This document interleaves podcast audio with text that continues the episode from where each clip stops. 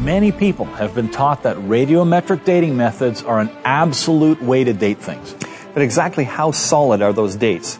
Radiometric backflips today on Creation Magazine Live. The audio podcast that you're about to hear features scientific evidence for biblical creation. For many more evidences for the accuracy of the Bible, visit our website, creation dot com. Welcome to Creation Magazine Live. My name is Richard Fangrad. And I'm Calvin Smith. Now, our topic this week is radiometric backflips. How solid are these dates really? Now, popular myth is that radioactive dating methods confirm the geologic timescale and the concept of human evolution. Mm. The methods uh, appear so impressive that many Christians accept them as evidence that the Earth is very old. Uh, we're going to expose this myth today by doing a study of the dating of the East African K B S tuff strata and the famous fossil fourteen seventy, K N M E R fourteen seventy. That stands for Kenyan National Museum, East Rudolph. Now, you'll have to follow along carefully here to see all the evolutionary assumptions, but you'll you'll get them. Just just uh, pay close attention. Right. Uh, Richard Leakey, son of famed uh, paleoanthropologist uh, Louis and Mary Leakey, visited the fossil deposits east of Lake Rudolph, which is now Lake Turkana, in northern Kenya in nineteen sixty-seven. He immediately organized an expedition to search for hominid fossils. That's what his family does. Okay. And uh, the most important fossil discovered there is K N M E R fourteen seventy. Skull fourteen seventy is modern in appearance, but was originally estimated by Richard Leakey to be about two point nine million years old. Okay. One early geologist with Richard Leakey at East Rudolph was Kay Behrensmeyer. Seeking to unravel the geology of the area, she discovered a volcanic layer of ash, or tuff, that became known as the Kay Behrensmeyer site, the K B S tuff. Mm. If the K B S tuff were, were anywhere else, no one would give it, a, give it a second thought. However, at East Rudolph, it is of, of utmost importance. First, human fossils and, and artifacts, tools, cannot usually be dated radiometrically, but they can be at the K B S tuff. It contains radioactive uh, potassium forty, which decays into argon forty. Second, artifacts have been found in association with the K B S tuff. Right. So, so, so the, the assumption is that uh, the tuff gives an, an estimate of the age of the stone tools right. found there, right? Yep. So third, hundreds of Homo and Australopithecine fossils have been found above and below the K B S tuff. So the date of the tuff becomes uh, a maximum age for fossils found above it and a minimum for fossils uh, below it. Now, the first attempt to date the K B S tuff was in nineteen sixty-nine, well before the discovery of the skull fourteen seventy. Right. Richard Leakey supplied rock samples to F J Fitch from uh, Birkbeck College and University of London and J A Miller from Cambridge University, both recognized authorities in potassium-argon dating. Now, Fitch and Miller's first analysis gave an evolutionary uh, gave evolutionary dates from two hundred twelve to two hundred thirty million years of age. Oh, and dear. Concerning this, they said, from these results, it was clear that an extraneous argon age discrepancy was present. Well, wait a sec. I thought you tossed this stuff in a machine and whatever it came out to be, that's what the what the date was. How, how did they know there was a problem? Well, the associated fossils told them that there was a problem. So, in spite of uh, our being assured that dating methods constitute independent confirmation of evolutionary dates, associated fossils had already determined the acceptable date ranges, and the dates fell outside of those ranges, and, and, and because of that, they were considered wrong. Right. Now, based on their alleged evolution, the Australopithecine and other mammalian fossils found beneath the K B S tuff had determined that the rocks should be between two and five million years old. So dates of two hundred twelve to two hundred thirty million years right. were, were way off. Without the associated fossils, however, there would be no way for an, an, an evolutionary geologist to know if the dates were good dates or bad dates. Uh, big problem here. Yeah. Uh, under other circumstances and without fossils to guide them, evolutionary geologists could have accepted those dates as good. Right, they would have been fact, so to speak. Yeah, yeah. Uh, Fitch and Miller requested uh, new samples. From these, they concluded from pumice lumps and, and feldspar crystals that the age of the K B S tuff was two point six one million years. Wow. Uh, it, it was because Leakey found skull fourteen seventy below this tuff after it had been dated at two point six one million years, and above rock dated at three point one eight million years, that he estimated that the skull was then two point nine million years old. So, so you okay. can see how evolutionary assumptions can overrule so-called absolute dating methods. Yeah, that one's easy to see. That one's very easy to see. We're going to show you some more examples of that. But people need to get out of their head that, oh, well, the scientist said it, it must be fact. So those dates that we read about that are supposed to be absolute dating methods. Uh, we're following a study done by uh, evolutionists trying to determine the age of a certain supposed ape man ancestor of ours. So let's continue there. Right. In nineteen seventy-two, before Skull fourteen seventy was announced, Vincent Maglio from Princeton University published in Nature a chronology of the hominid-bearing sediments east of Lake Rudolph, which included the K B S tuff that we've been talking about here. His work was based on the lineages of two species of pig and one of elephant. Now, Maglio's dates were uh, compatible with the radiometric date arrived at by Fitch and Miller of, of two to five million years old, something like that, and were considered to confirm their date. In nineteen seventy-four, a third chronology of the area was published in Nature based on paleomagnetism. The conclusion was two point seven to three million years old, and, and that seemed to represent a bullseye for the correlation of various dating methods. So here's a bit more information. Right. So by late nineteen seventy-four, the K B S tuff had been dated five different times by four different dating methods. The alleged uh, compatibility of the different methods would seem to be like a geologist's dream, right?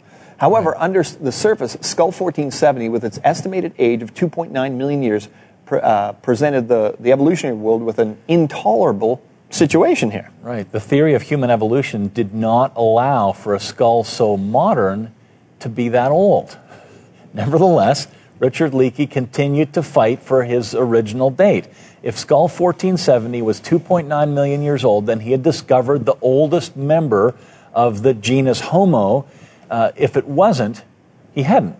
Right. Hence, he resisted lowering the age of the skull. Right, he wanted the kudos for... Absolutely. So, meanwhile, another study by G H Curtis and his associates from the University of California, Berkeley, claimed to distinguish two... Um, tuff units. One gave an age of one point six million years, and the other, where Skull fourteen seventy uh, had, was found, gave one point eight two million years, uh, both considerably younger than the five previous studies had reported. Right? Okay, all of the, the previously cited articles spoke of the great difficulty in getting rock or crystal samples that were not altered, weathered, or derived from older rock. The question arises, uh, the, the, the question comes up here, how does one know when one has good samples for dating? Well, the answer seems to be that good samples give dates in accordance with evolutionary presuppositions. Bad samples give dates not in conformity with evolution. This is the classic case of circular reasoning here. This is what we're talking about. Of course. On March twentieth, nineteen eighty, two more dating studies in Nature criticized the earlier work and claimed that the age of the K B S tuff was one point eight seven or one point eight nine million years. Then, in late nineteen eighty-one, Ian McDougall published his study of the K B S tuff, giving a date of one point eight eight million years. At that point, the ten-year controversy over the date of the K B S tuff came to a close with agreement on the more recent date. Okay. Although the dating of the K B S tuff appeared to have been settled in nineteen eighty and eighty-one by conformity of different dating methods, the controversy was actually settled in nineteen seventy-five by the pigs. That's right. Donald Johansson tells of attending the nineteen seventy-five Bishop Conference on Anthropology and Geology in London. A major paper was presented by Basil Cook from Dalhousie University in Halifax, who'd studied the pig sequences in southern Ethiopia, at Hadar in Ethiopia, and at uh, Olduvai uh, Gorge in Tanzania.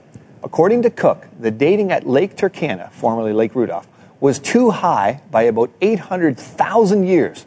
The pigs at Turkana told him so. Okay. Uh, Donald Johansson is the paleoanthropologist made famous for discovering Lucy, in mm-hmm. case you don't know that name. Uh, he wrote uh, of this conference, he said this, nearly everyone but the Lake Turkana team, that would be Richard Leakey and his associates, went away convinced that the K B S tuff and Skull fourteen seventy dates would have to be corrected. Right. Not Leakey, though, because he wanted... But, yeah. Right, not Leakey. So. But the astounding thing about the whole affair was that the anthropologists were rejecting the same objective scientific data that they universally appealed to. Yeah. There, there was yeah. internal consistency within the studies and high conformity by five different dating techniques. The main thing the dates did not conform to was the concept of evolution of pigs and humans. Radiometric dating methods are not really considered absolute at all by informed scientists. Right. I mean, in this case, the evolution of the pigs is said to be the clear-cut answer to the dating problems that we've been looking at in East Africa. Right. But the evidence is less than impressive. In his uh, phylogeny of the pigs, the bush pig, the forest hog, the warthog, et cetera, Basil Cook presented family trees for uh, three taxonomic groups. Two of the groups have at their bases the, the phrase hypothetical sus-like ancestor. Right? Okay. Uh, the twenty species that make up these three groups are shown in parallel lines connected only by dotted lines, indicating that there's no known relationship between any of the species. The chart could just as well have been written by a creationist, drawn by a creationist. Yeah, most Amazing. Of, most of the fossil pig evidence consists of teeth. Several species are based on the skimpiest evidence, uh, imperfectly known, rare, scarce. These are the terms commonly associated with the fossils. And the various relationships between the different ones are largely guesses. So the nineteen eighty and nineteen eighty-one studies on the date of the K B S Tuff contain, contain so many criticisms of all the earlier studies that they called into question the objectivity and the valid, uh, validity of the dating methods themselves. Right. The, the, the, this, this account highlights two major fallacies of radioactive dating. First, the history of the dating of the K B S Tuff reveals that no matter how careful a scientist is in selecting his rock samples and performing his laboratory work, if he gets the wrong date for his rocks, mm-hmm. he's open to the charge of using contaminated material and defective methodology and, and, and things like this. Well, yeah, but the, the charges need to be proved here, right? The, the literature set That'd suggests that even if radiometric dating were, which was valid in concept, which it, which it's not, but the practical matter of selecting rock samples that can be proved pure and uncontaminated, well, it requires an omniscience beyond humans. It does, yeah. Right? The, the radioactive dating methods are, are a classical example of circular reasoning. It, it's another one of these myths about evolution that people just believe because they've been told, oh, they're absolute dating methods. Right. And secondly, what normally happens in a fossil discovery is that the fossils are discovered first, then attempts are made to date the rock strata in which they're found. Now, under these conditions, a paleoanthropologist has a degree of control over the results. He's free to reject dates that don't fit with the evolutionary scenario of the fossils. He's not even required to publish uh, those those obviously anomalous, discordant uh, dates. Right? Discordant dates. Uh, the results. Uh, the, the result is a very misleading picture of the conformity of the human fossil record with the concept of human evolution. Right. That's what you get. It's entirely possible that if this skull fourteen seventy had never been found, that that uh, the K B S Tuff would be still dated at two point six one million years. Yeah. We'd continue to be told that it was a secure date based on the precision of radiometric dating and independent confirmation of these other dating techniques that, that acted as controls, et cetera, all this scientific jargon, right?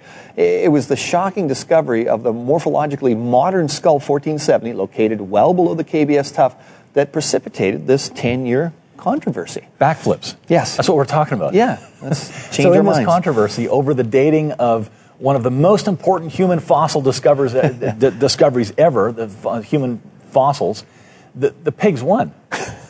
The pigs won over the elephants. The pigs won over potassium-argon dating. Uh, the, the pigs won over argon uh, forty, argon thirty-nine dating, over fishing track dating. They won over paleomagnetism. The pigs won over all of these supposed absolute dating methods. Because they figured they that this evolutionary trajectory of these pigs is the most solid. Right? Yeah, interesting. So one of the reasons C M I, uh, C M I makes so many resources available to people you know, who have an open mind to look at these uh, things is that these anomalies are rarely talked about in, in popular right. literature yeah. and, and teaching materials, so that the average uh, person, they're not really exposed to this information. They just get told the final story, so to speak. Right.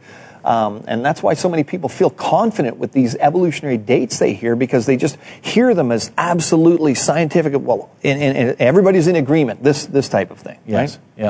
Yeah. Uh, yeah, we, we see this so many times when we're out speaking. Uh, people are looking at you like you're uh, living in some kind of conspiracy theory. What yeah. do you mean, the young earth and so on? And often scientists have confidence in pronouncements made in other scientific disciplines where they have no expertise, not realizing the immense bias that is affecting the results that they read. In Western New South Wales, that's in Australia, Uh, part of a, a semi-arid desert has been set aside as a World Heritage Site. Evolutionists believe that the site represents an outstanding example of the major stages, one of the major stages in man's evolutionary history. It all centers on the discovery of human remains in sand dunes surrounding ancient Lake Mungo. Right. And the first major find um, in nineteen sixty-nine was uh, of a crushed and burnt uh, skeletal fragments interpreted to be a, a female called Lake Mungo the first, or more affectionately, Mungo Woman. Mungo Woman, there we yeah. go. What made the find significant was the assigned date. carbon fourteen dating uh, um, yielded an age of nineteen thousand years, and on collagen, some soft tissue, uh, gave a twenty-four thousand seven hundred year uh, age. This excited the archaeologists because these dates made their find the oldest human burial in Australia. Okay, but carbon fourteen dating on nearby charcoal produced an age up to twenty-six thousand years, twenty-six thousand five hundred years. This meant that the skeleton, uh, buried slightly lower than the charcoal, must have been older. Not surprisingly, the older charcoal age was considered to be the most reliable estimate and launched uh, Mungo women uh, to uh, national and international fame because right. of this, this old age. It's even older. Yeah. So uh, Jane Baum of the Centre for Archaeology at the University of uh, Western Australia put it succinctly. She said, there's a general perception that there is a competition to get the oldest date, and there's kudos in it. Whoever gets the oldest one wins. Absolutely. Uh, th- there was uh, kudos in this date. At twenty-six thousand years, Mungo Woman was nearly twice as old as the previous oldest date for Aboriginal settlement in Australia, and possibly the earliest human cremation in the entire world. So. Right. So then in nineteen seventy-four, um, Bowler and Thorne, uh, two researchers, found a, a skeleton sprinkled with, the, uh, with powdered red ochre in, in, uh, in a grave only four hundred fifty meters away. This one was well uh, preserved and similar to the skeletons of modern Aborigines because uh, the new skeleton, uh, Lake Mungo the third, they called it, was, was found in the same sand bed, technically the st- same uh, stratigraphic horizon. Uh, he was assigned the same age as Mungo Woman. Um, thus, Mungo right. Man became famous, uh, too, uh, as one of the world's earliest uh, burial sites. Okay. Right? Uh, the situation became even more exciting when a different dating method, uh, thermoluminescence, was used. In nineteen ninety-eight, Bowler reported that sand from the uh, the Mungo the third site gave an age of some forty-two thousand years. Wow.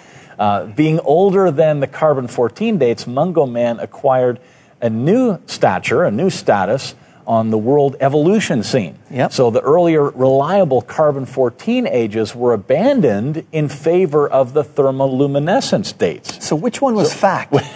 Which one was well, science? That's the thing, right? Which one was, you know, truth? So then in nineteen ninety-nine, other scientists from uh, the Australian National University published a new comprehensive study on the age of Mungo Man. They used different samples of bone and sand and, and, and a couple of different dating methods. And the results from all the different methods agreed closely. Their conclusion, Mungo Man was sixty-two thousand years old. He's getting older uh, all the time. Getting older all the time. Just, yeah. there, there was just one small problem. The new date meant that the history of Australian occupation would have to be rewritten. And it also affected the ideas uh, of, of human evolution in other parts of the world. Right. So, So, so Bowler stubbornly refused to accept the new dates. In his protest at the Journal of Human Evolution, he said, for this complex laboratory-based dating to be successful, the data must be compatible with the external field, field evidence. It's hard not to laugh here, but in, in other words, you don't just accept a laboratory date without question. Yeah, that's the moral of the story. It, it's, it's not the last word on the age of something. You only accept the date if it agrees with what you already think it should be. Exactly. That's the moral and, and, of the story. And that's what we've been saying all along. This is why we won't accept any data that contradicts the eyewitness evidence of human history recorded in the Bible. Right. It's the authority. any of these contradictory dates simply can't be correct. Yeah, in short, the, the dates are wrong because they are based on wrong assumptions. For example, the carbon fourteen method doesn't account for the disruption of carbon balance during the flood some forty-five hundred years ago.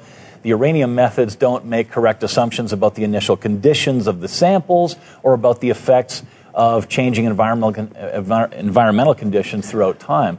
The, the luminescence dates have the same problem. Uh, right. It just goes on and on. Exactly.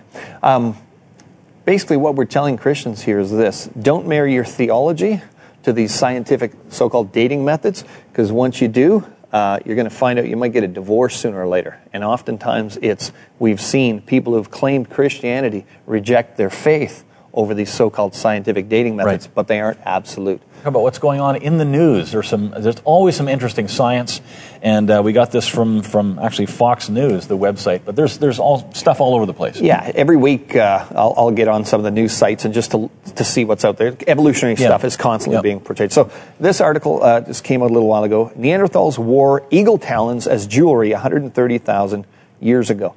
Now, many of you probably remember reading about Neanderthal or seeing depictions of Neanderthal. And, of course, when they were first found, they were always depicted as these brutish, proto-human, yeah, sub-human. Deformed and, yeah. You know, uh, not as intelligent, of course, even in modern movies, you know, A Night at the Museum and stuff like that. They're all the cavemen, right? right. And they're yeah, not okay. that smart, et cetera. Well, let me just read portions of this here. Long before they shared the landscape with modern humans, Neanderthals in Europe de- developed a sharp sense of style, wearing eagle claws as jewelry, new evidence suggests. Researchers identified eight talons from white-tailed eagles, in- including four that had distinct notches and cut marks from a one hundred thirty thousand year old Neanderthal cave in Croatia. They suspect the claws were once strung together as part of a necklace or bracelet. And, of course, here's one of the researchers. It's really is absolutely stunning, uh, study author David Frayer, an anthropology professor at the University of Kansas, told Live Science. It fits with this general picture that's emerging that Neanderthals were much more modern in their behavior. Yeah. Well, that's interesting. So we just finished talking about all of these articles and dating methods and all these fancy dates from radiometric dating in this case. Mm-hmm. And, uh, and then a few years later, there's another study that overturns The, the previous study and, and, and actually starts just criticizing it and saying, well, it was wrong, and here's why it's wrong, and yeah. they did sloppy research and so on. And, and one of the things that C M I does, and I think we actually do it more effectively than the evolutionists uh, do, is, see, we're constantly scanning for stuff like this. If you go right. to our website right now, you go to creation dot com and you just punch, punch in Neanderthal, you're probably going to get twenty or thirty articles come up, and you're going to get some uh, some modern articles where, see, they haven't just found jewelry with Neanderthals. They found that they wore makeup. They found that right. they buried people in religious rituals. They found that they have uh, basically produced offspring with modern humans. Well, what does that make them? A, a human, right?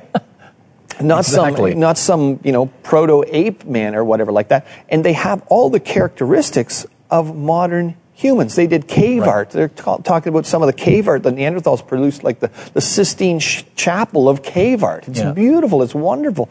And so, you know, oftentimes people will see a scant article like this and they'll say, okay, well, this kind of fits in with the evolutionary story. But we take all the stuff, we package it together. What do we find? No, Neanderthals were just people uh, dispersed after right. the flood. Yeah. Right? And can we trust these dates now that this article is talking oh, about, right. given, yeah. given what we've just been talking about? Yeah. This kind of information, you can get a great sample of it. Get a free Creation magazine, digital copy, at creation dot com slash free mag. You can have a look at a digital copy there. We'll see you next week. Both the Creation Magazine Live T V show and this podcast are produced by Creation Ministries International, a global think tank organization dedicated to disseminating the huge amount of scientific evidence for the accuracy of the biblical account of the origin of our universe. If you'd like to donate to keep this information coming, go to creation dot com slash donate. And thanks for listening.